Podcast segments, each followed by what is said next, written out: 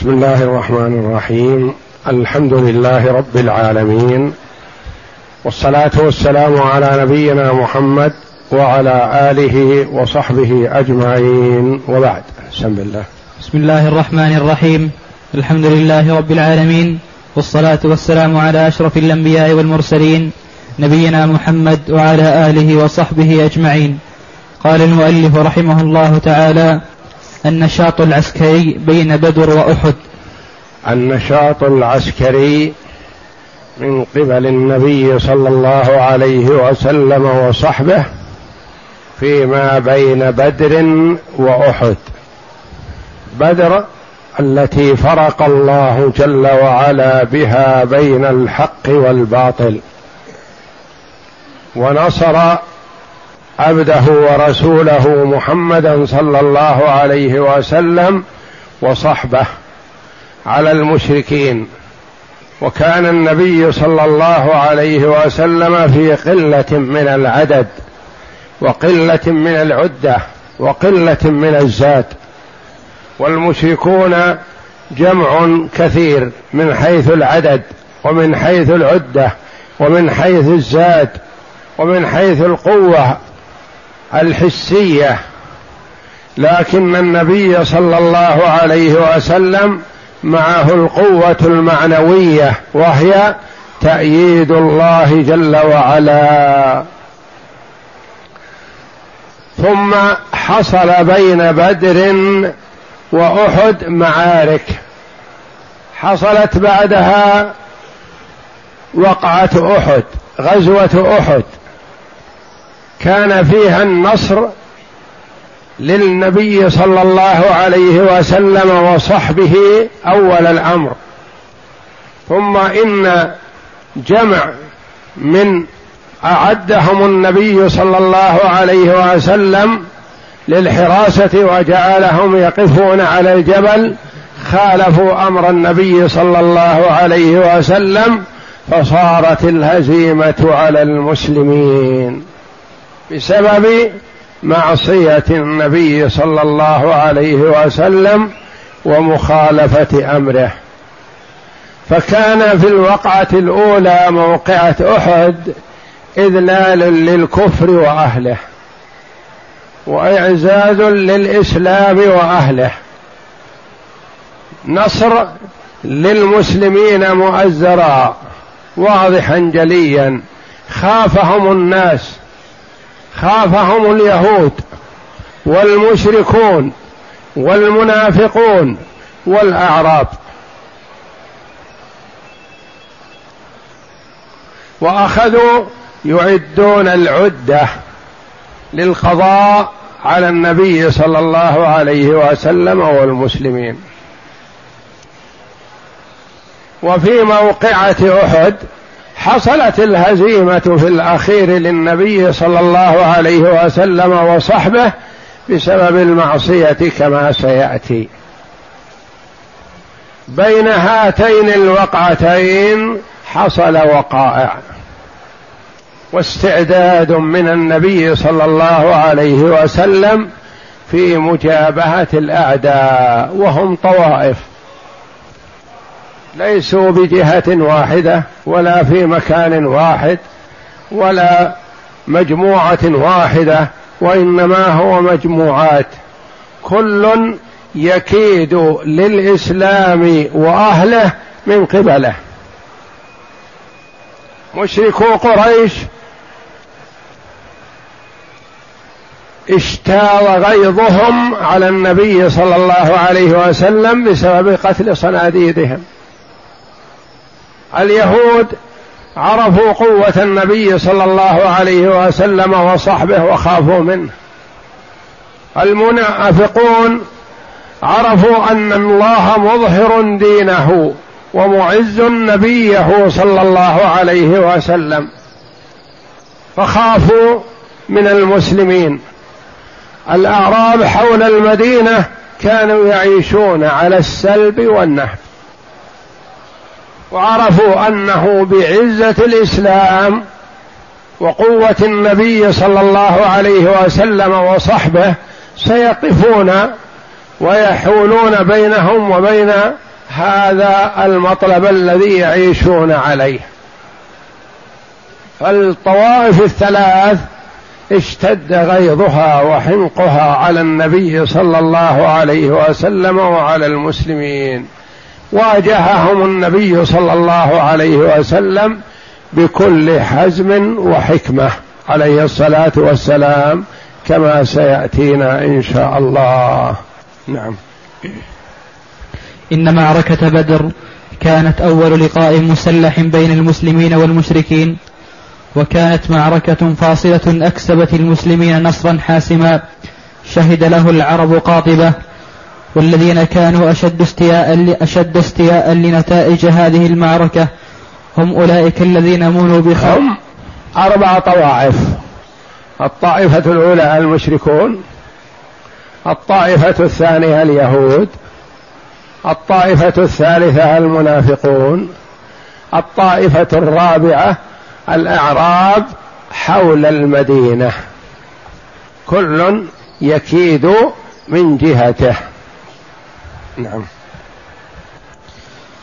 وأشدهم كما قال الله جل وعلا ولا تجدن أشدهم عداوة للأشد الناس عداوة للذين آمنوا اليهود والذين أشركوا.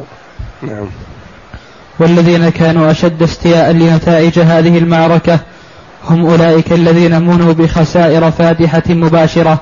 يعني قتل آبائهم وأبنائهم وإخوانهم وعشيرتهم. ما من بيت من بيوت مشركي مكة إلا وأصيب في موقعة بدر. ما سلم منها أحد. نعم.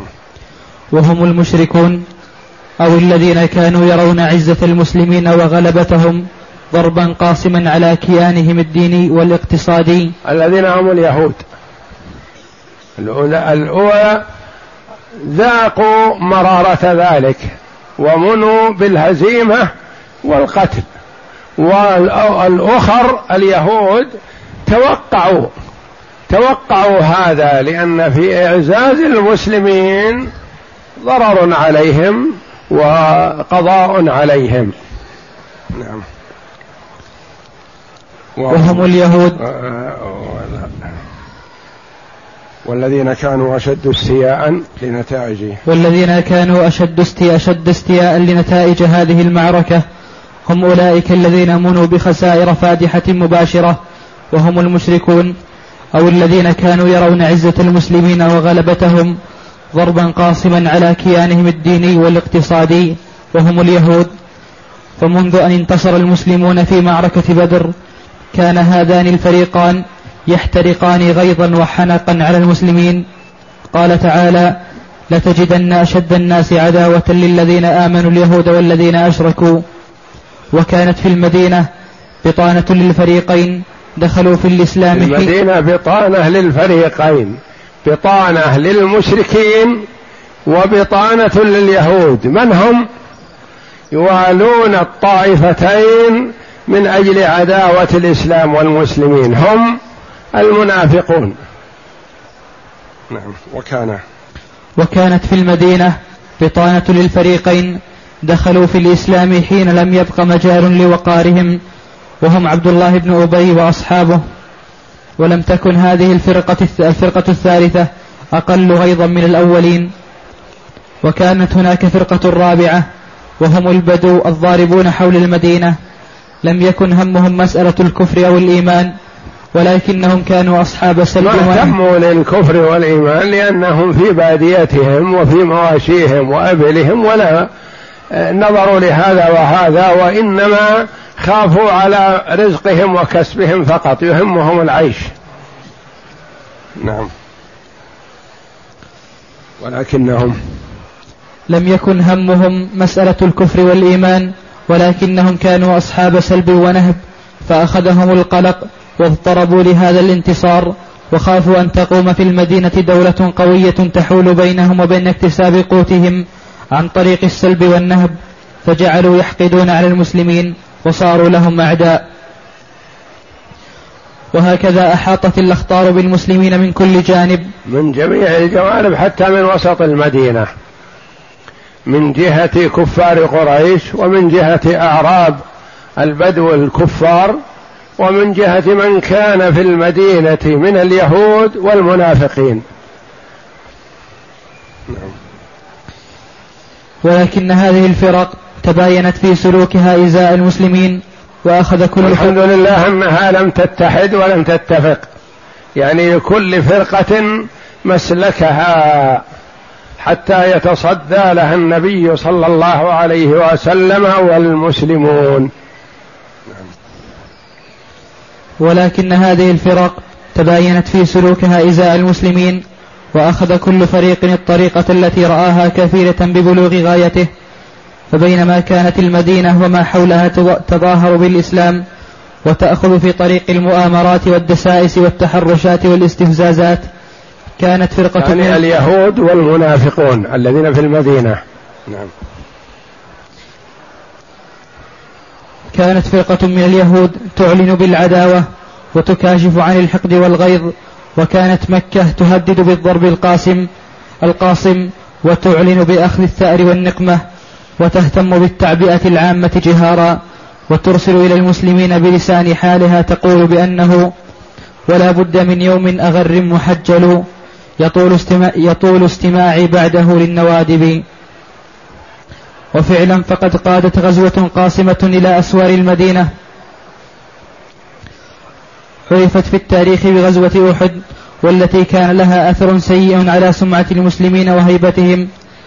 وقد لعب المسلمون دورا هاما للقضاء على هذه الأخطار تظهر فيه عبقرية قيادة النبي صلى الله عليه وسلم. ما دام القائد هو النبي صلى الله عليه وسلم وهو الموفق المسدد من الله جل وعلا. فلن يضيرهم الأعداء مهما تكالبوا عليهم. ولا ينصرن الله من ينصره. إنا لننصر رسلنا والذين آمنوا في الحياة الدنيا ويوم يقوم الأشهاد. نعم. وما كان عليه من غاية التيقظ حول هذه الأخطار وما كان عليه من حسن التخطيط للقضاء عليها ونذكر في السطور الآتية صورا مصغرا صورا مصغرة منها. غزوة بني سليم بالكدر. بالكدر. الكدر ما معروف لبني سليم يسمى الكدر يعني لونه أكدر مثل لون بعض الطيور الكدرة. الكدرة. وتسمى غزوة بني سليم لأن النبي صلى الله عليه وسلم علم أنهم يعدون العدة ويتجهزون لقتال النبي صلى الله عليه وسلم في المدينة.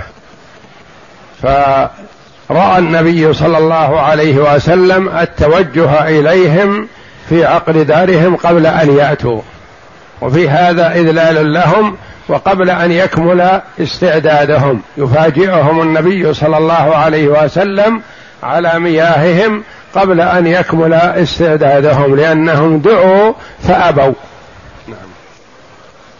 أول ما نقلت استخبارات المدينة إلى النبي صلى الله عليه وسلم بعد بدر أن بني سليم من قبائل غطفان تحشد قواتها للغزو على المدينة فباغت النبي صلى الله عليه وسلم في مائة راكب. مائتي راكب معه صلى الله عليه وسلم. متى ساروا؟ في شوال. بعد وصولهم من بدر بأيام قلائل يقال ثمانية أيام. بعد بدر بعدما وصلوا المدينة بثمانية أيام تجهز صلى الله عليه وسلم لبني سليم لأنه رأى من المصلحة التوجه إليهم خشية أن يأتوا هم لأنهم إذا أتوا فإنهم سيكونون على أكمل استعداد. فالنبي صلى الله عليه وسلم رأى أن يباغتهم على مياههم قبل أن يستعدوا بعدما تيقن أنهم سيأتون إلى المدينة إن لم يتوجه إليهم. فباغتهم النبي صلى الله عليه وسلم فنصره الله جل وعلا عليهم وفروا وتركوا غنائم كثيرة. استفاد منها المسلمون. فباغت النبي صلى الله عليه وسلم في مئتي راكب هذه القبائل المتحشدة في عقر دارها وبلغ إلى منازلهم في موضع يقال له الكدر. ففر بنو سليم وتركوا في الوادي خمسمائة, خمسمائة بعير استولى عليها جيش المدينة وقسمها رسول الله صلى الله عليه وسلم بعد إخراج الخمس فأصاب كل رجل بعيرين وأصاب غلام قسمها عليهم عليه الصلاة والسلام وكانت خمسمائة. فالخمس مئة بقي أربعمائة وجيش المدينة مئتا راكب كل راكب جاء أتاه بعيران فيها غنى, غنى له. ومساعدة من الله جل وعلا لهم وخير كثير. نعم. وأصاب غلاما يقال له يسار فأعتقه. أعتقه عليه الصلاة والسلام. نعم. وأقام النبي صلى الله عليه وسلم في ديارهم ثلاثة أيام ثم رجع إلى المدينة. كان من عادته صلى الله عليه وسلم إذا انتصر يبقى في المكان أياما ثلاثة أو أربعة أو أقل أو أكثر حتى آه، تهدأ الحال ويستريحوا من بعد المعركة وحتى يتبين إن كان في الطرق مخاوف أو نحو ذلك. نعم. ثم رجع إلى المدينة وكانت هذه الغزوة في شوال في السنة الثانية بعد الهج... في السنة الثانية من الهجرة بعد الرجوع من بدر بسبعة أيام. واستخلف في هذه الغزوة على المدينة سباع بن عرفطة وقيل ابن أم مكتوم. وهو عليه الصلاة والسلام إذا خرج في غزوة يستخلف على المدينة من يتولى أمرهم ويقيم لهم الصلاة ويفصل بينهم في أمورهم. نعم. مؤامرة لاغتيال النبي صلى الله عليه وسلم. مؤامرة بين اثنين من كفار قريش في وقتها.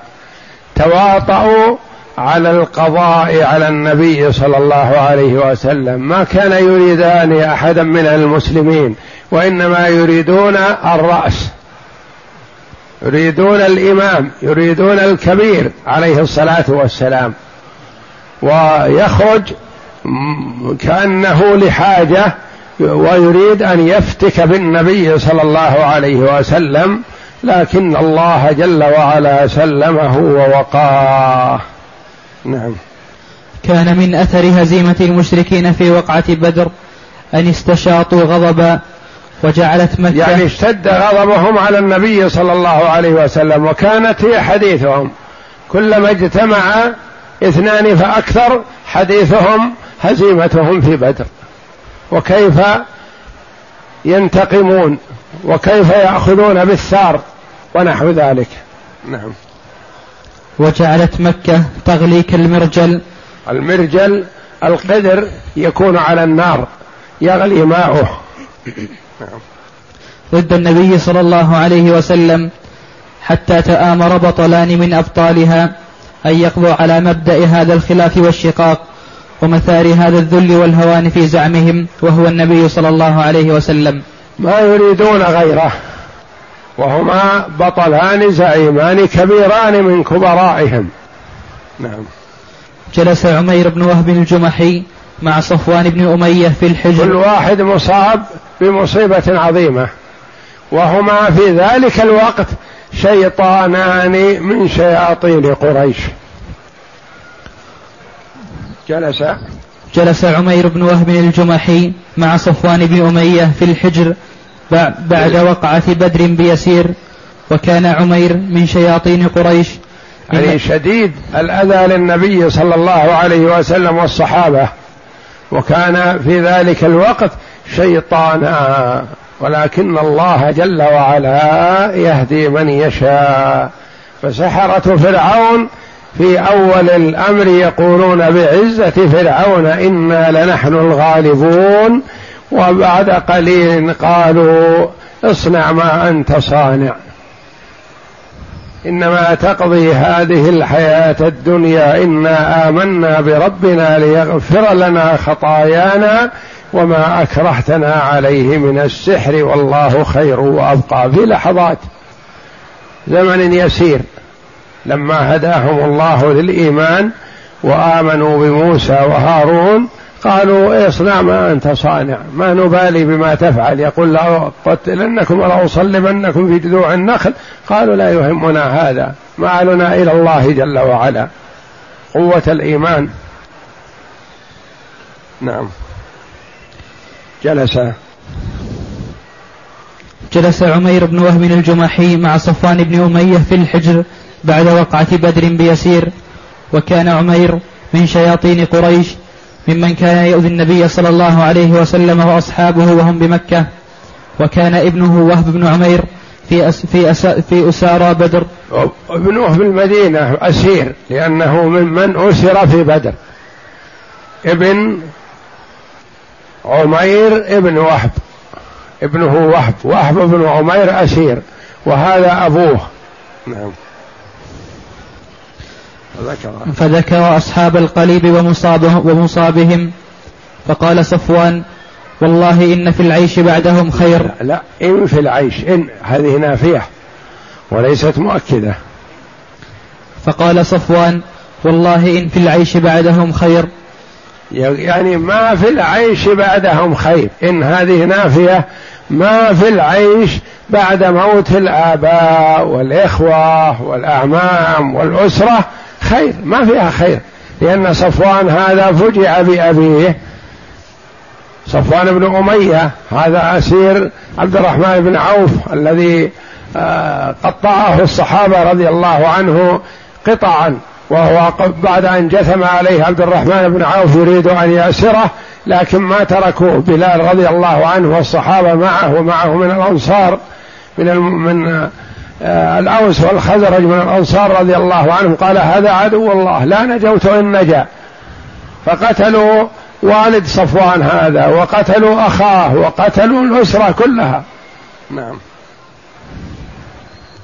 قال له عمير صدقت والله. صدقت والله. يقول ما في العيش خير بعد وفاة الرجال أولئك. لأن يعني عندهم أنهم هؤلاء القادة والأخيار. يقول ما في العيش خير بعد قتلهم نلحقهم. نعم. أما والله لولا دين علي ليس له عندي قضاء وعيال أخشى عليهم الضيعة بعدي لركبت إلى محمد حتى أقتله. فإن لي قبلهم علة. قبلهم قبلهم. فإن لي قبلهم علة. ابني أسير في أيديهم. يقول لولا علي دين ما عندي له سداد. وأولاد عندي صبية صغار ما يكتسبون. لولا هذين لا ذهبت إلى محمد وقتلته وأريح الناس من شره ومنه. وهو عليه الصلاة والسلام خير كله. ففرح بها صفوان فرحا شديدا اغتنمها. هذه فرصة. المسألة مسألة مال ونفقة على عيال قال الدين أسدده عنك. والعيال عيالي أنفق عليهم ما دمت موجود. ما يمكن أن أعطي أولادي شيئا لا أعطيه لأولادك. فاعتبرهم عندي وأنا أكفيك إياهم. فامضي إلى ما أردت قتل محمد. نعم وقال قال له عمير. قال له عمير صدقت والله. أما والله لولا دين علي ليس له عندي قضاء وعيال أخشى عليهم الضيعة بعدي. لركبت إلى محمد حتى أقتله فإن لي قبلهم علة ابني أسير في أيديهم. يعني لأنهم يعرفون عداوة عمير. يعرفون ويعرفون أنه شيطان من شياطين قريش وأول واحد يقابله منهم سيقتله. لكن إذا عرفوا أنه جاء لفك الأسير أمهلوه. يقول إنهم سيمهلونني حتى أجلس بجوار محمد. فإذا جلست بجواره قضيت عليه ثم ليكن ما يكون يقتلونني ما يهمني. لكني بصفة أن عندهم لي أسير سيمكنونني من الجلوس بجوار محمد حتى أخاطبه وأحادث في أسيري في ابني. فإذا جلست بجواره وإذا السيف مهيأ قد ضربته ثم ليكن ما يكن. يقتلونني يفعلون ما شاءوا. إذا قتلت محمد. نعم. فاغتنمها صفوان وقال علي دينك أنا أقضيه عنك وعيالك مع عيالي أواسيهم ما بقوا لا يسعني شيء ويعجز عنهم. يقول الأمران اللذان أهماك هما علي. الدين أنا أقضيه. وعيالك عيالي فامضي لما أردت.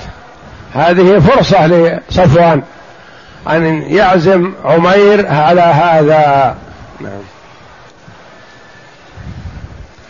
فقال له عمير فاكتم عني شأني وشأنك. قال افعل. يقول لا تخبر أحد لأن الأمر يظهر. لا تخبر أحد أنا سأمضي وأنت حسب ما التزمت به من ناحية عيالي وديني. وأنا أكفيك محمد لكن هو يعرف أنه بعدما يقتل محمد سيقتل. فيقول لا تخبر عنا بهذا المجلس أحد لا قريب ولا بعيد. نعم. ثم أمر عمير بسيفه فشحذ له وسم شحذ له. فشحذ له يعني سن وجعل قوي الفتك. نعم. وسم يعني أسقي السم. حتى أي جرح منه يصيب الإنسان يقتل. إذا صار السيف أو الخنجر أو السكين مسمومة يعني تكون تفتك ويكون لو لم تقتل في الحال جرحها قاتل.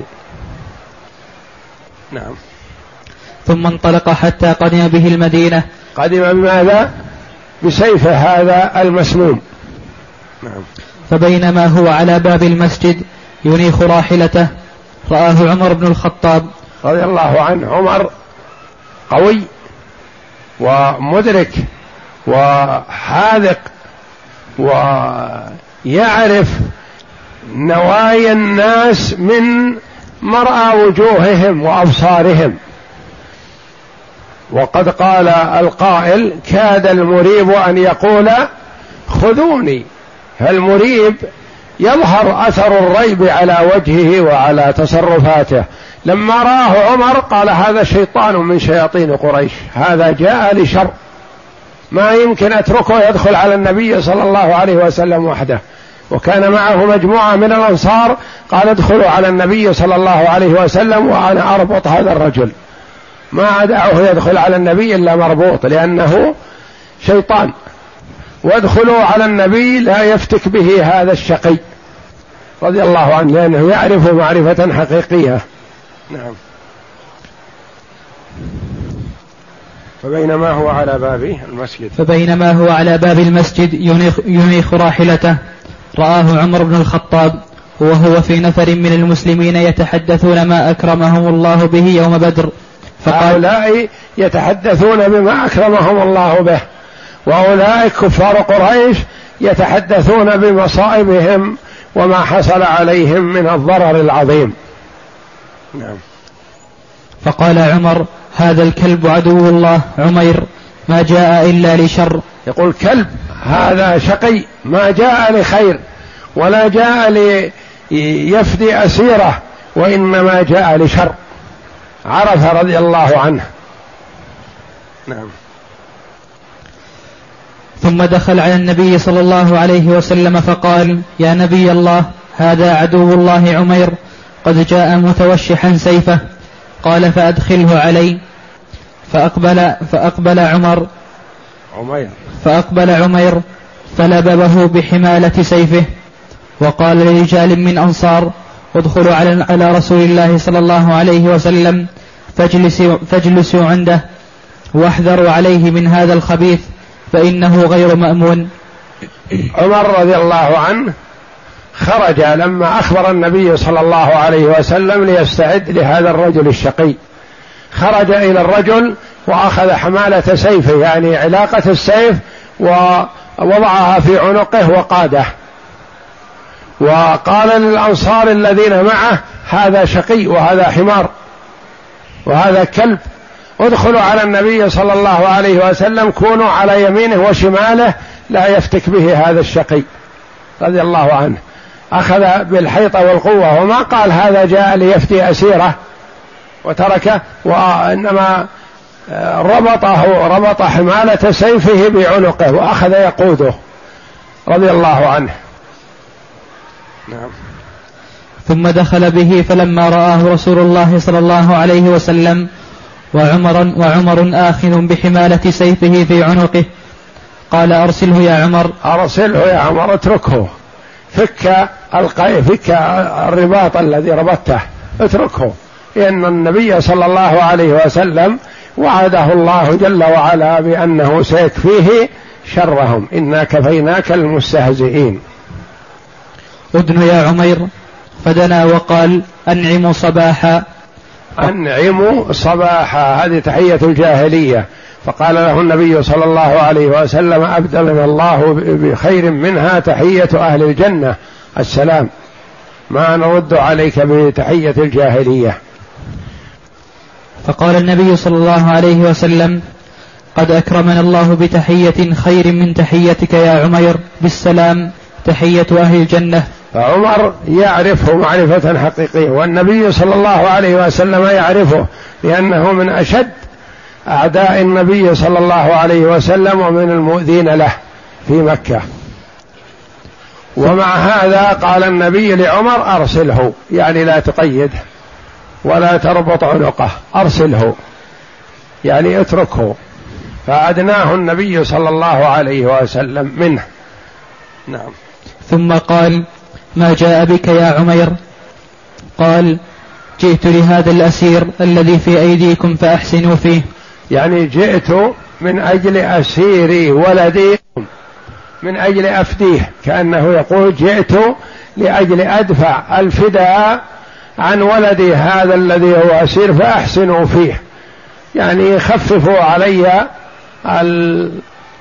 قيمته والغرامة من أجله وأرسلوه معي. قال فما بال السيف في عنقك؟ يعني الذي جاء من أجل الأسير ما يحمل السيف. ما يحمل السيف إلا من جاء مقاتل. ما بال هذا السيف. والنبي صلى الله عليه وسلم يعرف حاله. نعم. قال قبحها الله من سيوف وهل أغنت عنا شيئا؟ يقول ما فيها خير. لو فيها خير نفعتنا يوم بدر لكنها ما نفعت. سيوف قبيحة نعم قبحها الله يدعو عليها وهو مضمر الشر إلى الآن. نعم. قال اصدقني ما الذي جئت له؟ قال ما جئت إلا لذلك. اصدقني يقول له النبي صلى الله عليه وسلم أخبرني بما جئت له. ما جئت من أجل الأسير أخبرني بالحقيقة. فأنكر قال ما جئت إلا لذاك لأجل فداء الأسير فقط. قال بل قعدت أنت وصفوان بن أمية في الحجر فذكرت ما أصحاب القليب من قريش ثم قلت لولا دين علي وعيال عندي لخرجت حتى أقتل محمدا فتحمل صفوان بدينك وعيالك على أن تقتلني والله حائل بيني وبين ذلك. بينك والله حائل. والله حائل بينك وبين ذلك. أخبره النبي صلى الله عليه وسلم بنص الكلام الذي صدر بينه وبين صفوان. قال قلت له كذا وقال لك كذا والتزم بدينك وعيالك وجئت من أجل قتلي ما جئت من أجل أسيرك. والله حائل بينك وبين ذلك لن تصل إلى مرادك. لأن الله جل وعلا قال والله يعصمك من الناس. فوعده الله جل وعلا بأنه لن يقتل لن يقتله الناس وإنما مات صلى الله عليه وسلم على فراشه. نعم. قال عمير أشهد أنك رسول الله. قد كنا يا رسول الله. نكذبك بما كنت تأتينا به من خبر السماء وما ينزل عليك من الوحي وهذا أمر لم يحضره إلا أنا وصفوان. فوالله إني لأعلم ما أتاك به إلا الله فالحمد لله الذي هداني للإسلام وساقني هذا المساق ثم تشهد شهادة الحق فقال رسول الله صلى الله عليه وسلم فقهوا أخاكم في دينه واقرئوا, واقرئوا وأقرئوه القرآن وأطلقوا له أسيره. كافأه النبي صلى الله عليه وسلم بأن أعطاه أسيره بلا شيء. وبدل ما كان متوشحا سيفه أتى لقتال لقتل النبي صلى الله عليه وسلم والقضاء عليه عاد يدعو إلى الإسلام في مكة. وكانت قوته في الباطل انقلبت قوة في الحق رضي الله عنه. أما صفوان فكان يقول أبشروا بوقعة تأتيكم الآن في أيام تنسيكم وقعة بدر. يعد الناس ولم يبين شيء لأنه واثق بأن صاحبه سيقتل محمد وهو يعطيهم تباشير ولم يبين. أبشروا سيأتيكم شيء ينسيكم مصاب بدر. يعني إنه حصل لهم قتل النبي صلى الله عليه وسلم فهذا غاية ما يتمنون ويريدون. أما صفوان. أما صفوان فكان يقول أبشروا بوقعة تأتيكم الآن في أيام تنسيكم وقعة بدر وكان يسأل الركبان عن عمير حتى أخبره راكب عن إسلامه. قال صاحبك أسلم ليس على دينك. فحلفه صفوان ألا يكلمه أبدا ولا ينفعه بنفع أبدا. حلف ألا يكلم عمير ثم ماذا؟ ولا ينفعه بشيء لأنه في زعمه أنه خانه ذهب ليقتل محمد وأسلم. وهذه سعادة له. نعم. ورجع عمير إلى مكة وأقام بها يدعو إلى الإسلام فأسلم على يديه ناس كثير. والله أعلم وصلى الله وسلم وبارك على عبده ورسول نبينا محمد وعلى آله وصحبه أجمعين.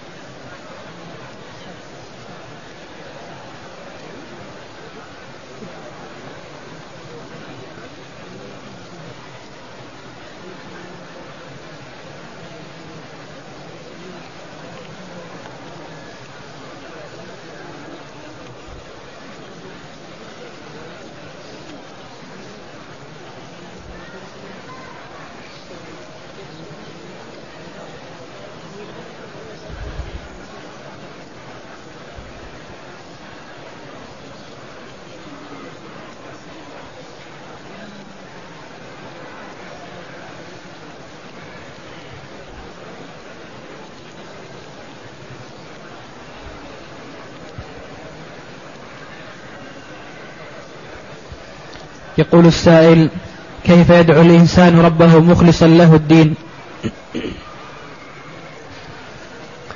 يكون توجهه لربه جل وعلا ويكون عمله لوجه الله جل وعلا.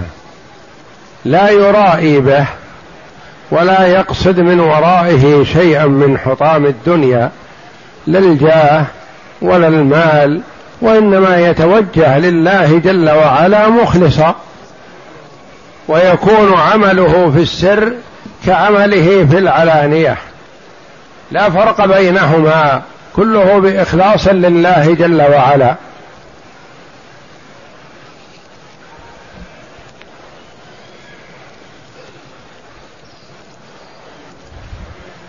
يقول السائل ما الفرق بين الشرك في الربوبية والشرك في الألوهية؟ الشرك بالربوبية أن يعتقد أن هناك خالق مع الله. يعني أن الرزق الحقيقة أنه من الله جل وعلا. فيكون اعتقاد أن رزقه من كذا لا من الله. فهذا شرك في الربوبية. يعني الإشراك في أفعال الله جل وعلا. هذا شرك في الربوبية. الإشراك في أفعال العبد هذا شرك في الألوهية. أفعال الربوبية أن تعتقد أن الله جل وعلا هو الخالق الرازق المحيي المميت. يعني توحد الله جل وعلا بأفعاله هو. فإذا جعلت معه شريكا في أفعاله فذلك شرك في الربوبية. وتوحيد الألوهية أن توحد الله جل وعلا بأفعالك أنت. فإذا كانت أفعالك لله ولغيره فذلك شرك في الألوهية. يقول هل المقصود بآل محمد صلى الله عليه وسلم آل بيت النبي صلى الله عليه وسلم؟ آل محمد صلى الله عليه وسلم قيل هم أهله قرابته وقيل هم أتباعه على دينه إلى أن يرث الله الأرض ومن عليها.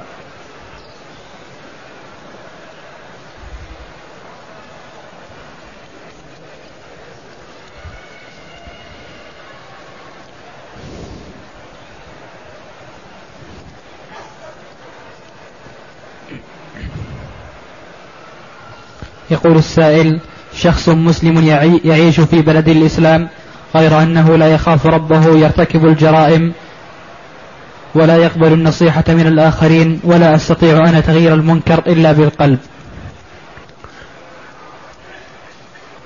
الإسلام يكون بالاستسلام جل لله جل وعلا بالتوحيد والانقياد له بالطاعة والخلوص من الشرك.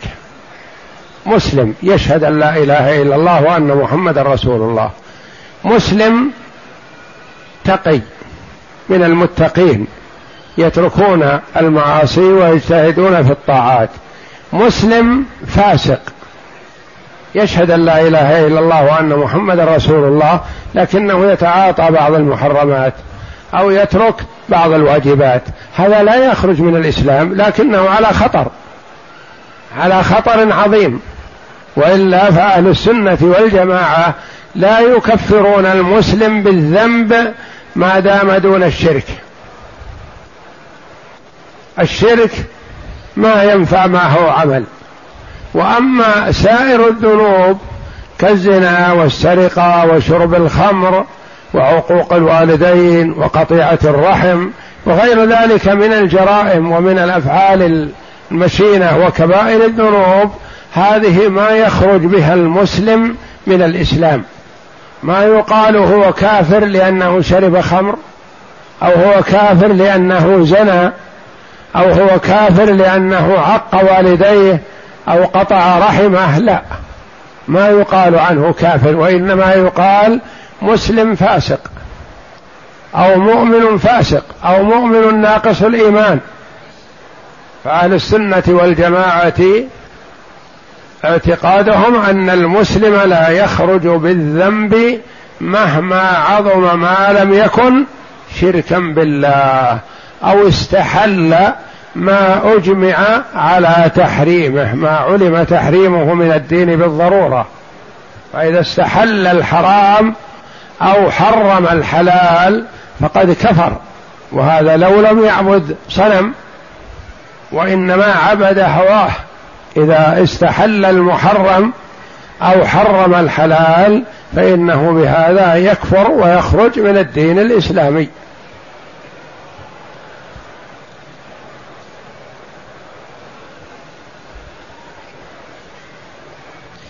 يقول السائل ما حكم استخدام كلمة لو؟ في مواطن والأصل أنه ما ينبغي للإنسان أن يستخدمها ثم إن هذا بحسب سياق الكلام الذي يقوله. فإذا قال مثلا لولا الله لحصل كذا. هذه لو حسنة. وقال لولا السائق لانقلبت السيارة مثلا. لولا حذق السائق لانقلبت السيارة هذا ما يجوز. لأن لولا لطف الله جل وعلا ثم حذق السائق ما يفوض العمل له كله وإنما عمله تابع لتوفيق الله جل وعلا وإلهامه وتهيئته أسباب النجاة. يقول ما حكم تأخير صيام النذر وهل يلزم تبية النية من الليل? الأولى للإنسان المبادرة. إذا كان عليه نذر وكان مستطيعا لصيامه يؤديه. فإذا لم يؤديه فيضمر وينوي العزم على أدائه متى ما استطاع ذلك. ولا يجوز له التساهل فيه وتركه وإنما ينوي ويعزم على أنه متى قدر على الوفاء أتى بالمنذور. ثم إذا كان النذر صياما فحكمه حكم الواجب تكون نيته من الليل. ولا يكفي أن ينوي الصيام ضحى بخلاف النفل. فالنفل يكفي أن ينوي من الضحى إذا لم يكن أتى بمفطر بعد طلوع الفجر.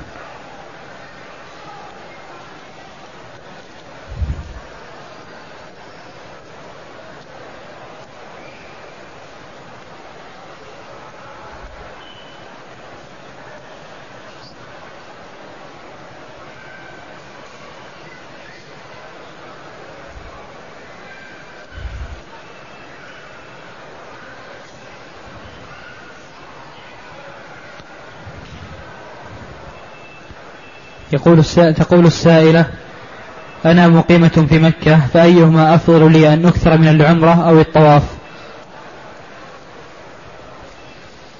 المقيم بمكة يطوف متى شاء ولا يكرر العمرة.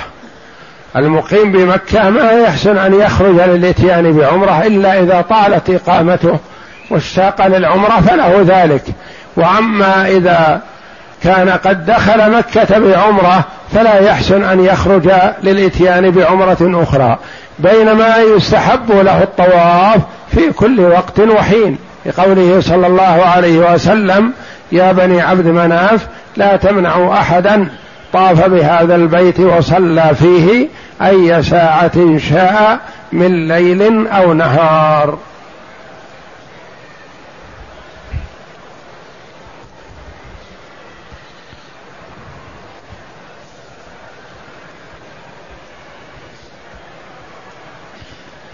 تقول وكيف يكون قص الشعر للمرأة؟ هل يجمع أو من نواحي متفرقة ويبدأ باليمين ثم الشمال؟ شعر المرأة لا يخلو. إن كان ضفائر فتأخذ من طرف كل ضفيرة شيئا يسيرا. وإن كان مجموع ضفيرة واحدة فإنها تجمع أسفله وتأخذ من أسفله شيئا يسيرا. ولا يلزم أن تأخذ من كل شعرة. ومن المعلوم أن بعض الشعر يكون أطول من بعض فتأخذ من الطويل شيئا يسيرا ويكفيها ذلك.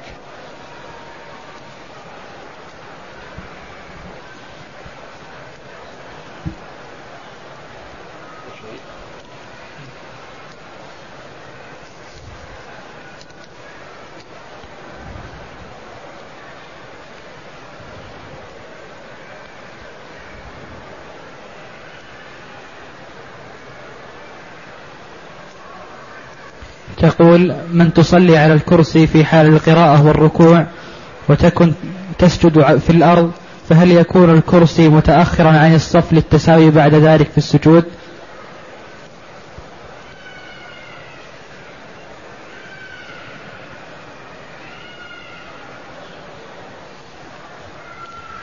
الله جل وعلا يقول فاتقوا الله ما استطعتم. فمن يستطيع القيام لا تصح الفريضة منه جالسا ولا على كرسي. فإذا كان يستطيع القيام ولا يستطيع الركوع إلا على الكرسي فيجلس على الكرسي ويركع. وإذا كان يستطيع الركوع وهو قائم لكنه ما يستطيع السجود على الأرض فيجلس على الكرسي ويؤمي إيماء وهكذا وإذا كان ما يستطيع الركوع ولا السجود فعليه أن يميز بينهما فيجعل السجود أخفض من الركوع. وعلى المرء رجلا كان أو امرأة أن يتقي الله ما استطاع. والله جل وعلا يقول فاتقوا الله ما استطعتم ويقول جل وعلا لا يكلف الله نفسا إلا وسعها. وفي حال الدعاء يأتي بالذكر المخصص للركوع ويأتي بالذكر المخصص للسجود في موطنه وهو ساجد ولا يكن سجوده وركوعه بمثابة هوي وقيام بسرعة وإنما يطمئن راكعا ويطمئن ساجدا ويأتي بالذكر المخصص لكل واحد منهما على حالة هو مطمئن فيها.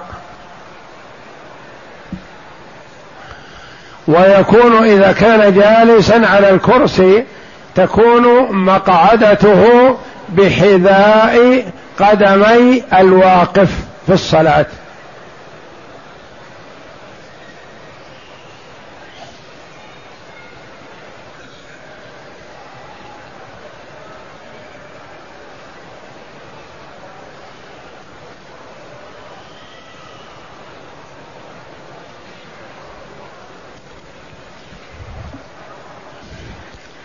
يقول السائل ما حكم من يرفع يديه للدعاء عند الرفع من الركوع؟ ما ينبغي هذا لأنه ما ورد وإنما يرفع يديه حذو منكبيه عند قوله سمع الله لمن حمده ربنا ولك الحمد إن كان إماما أو منفرد أو عند قوله ربنا ولك الحمد إن كان مأموما ولا يرفع يديه رفع دعاء لأن هذا لم يرد وإنما يرفعهما حذو منكبيه ولا بأس أن يدعو. لا بأس أن يدعو لكن لا يرفع يديه حال دعائه هنا وإنما يضع يديه على صدره أو تحت صدره أو يرسلهما ووضعهما على الصدر أو لا.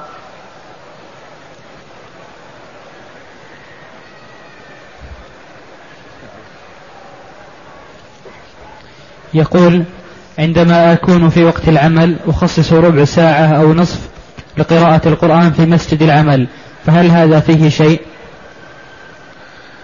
إذا كان عملك هذا خاص بشخص فلا بد من استئذانه وإذا كان عمل حكومي فلا يجوز لك أن تجلس في المسجد وتترك العمل المنوط بك ما يجوز لك ذلك إلا في حال ما يكون عندك عمل وأنت جالس متقبل لما يأتيك من عمل فتأخذ المصحف وتقرأ فيه فلا حرج.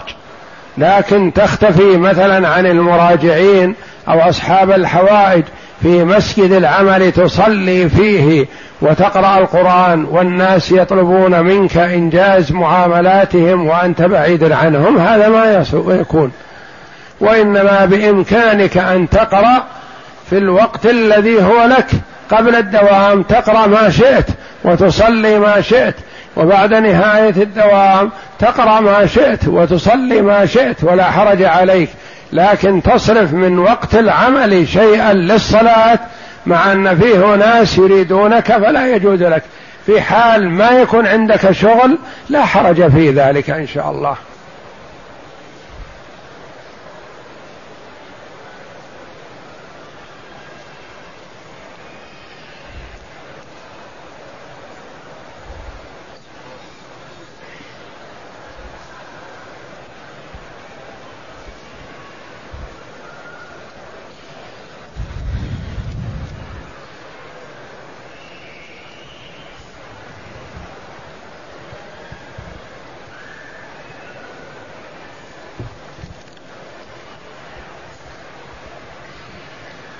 يقول السائل ترك والدي تجارة قائمة وعليها دين كبير ثم تم الاتفاق مع صاحب الدين على تقسيط تقسيطه خلال عدة سنوات.